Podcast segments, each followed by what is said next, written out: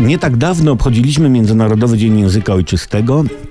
W naszym przypadku polskiego. Przypomniał mi o tym wpis w sieci. To wydarzyło się naprawdę, pisze e, w internecie internauta. Jako pełnomocnik nie uzyskałem w Urzędzie Skarbowym informacji o podatniku na literę B, ponieważ pani, która obsługiwała podatników z nazwiskiem na literę B, odeszła na emeryturę i nie przydzielono jeszcze nowej osoby do litery B.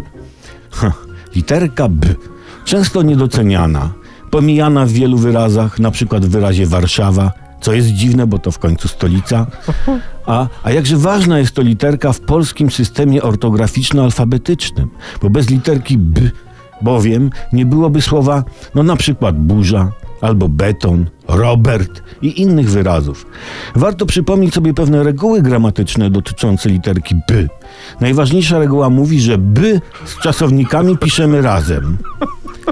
I to przykłady. Być, brać, bogacić, babrać, prawda? Przykłady można by mnożyć, dodawać, odejmować, no ale tu już wkraczamy na niebezpiecznie grząski lud matematyki, która jest lekkoatletyką nauk, czyli królową, bo księciem nauk jest woź. Są jednak wyjątki i literkę B piszemy osobno z czasownikiem, jeśli B jest ostatnią literką wyrazu poprzedzającego czasownik. Prawda? Na przykład sztab wyjechał. Prawda? W tym przypadku by z czasownikiem wyjechał piszemy oczywiście osobno. Ja myślę, że no, przybliżyłem wam nieco literkę by i spojrzycie na nią no, inaczej. Może nawet się w niej zakochacie. Bywajcie!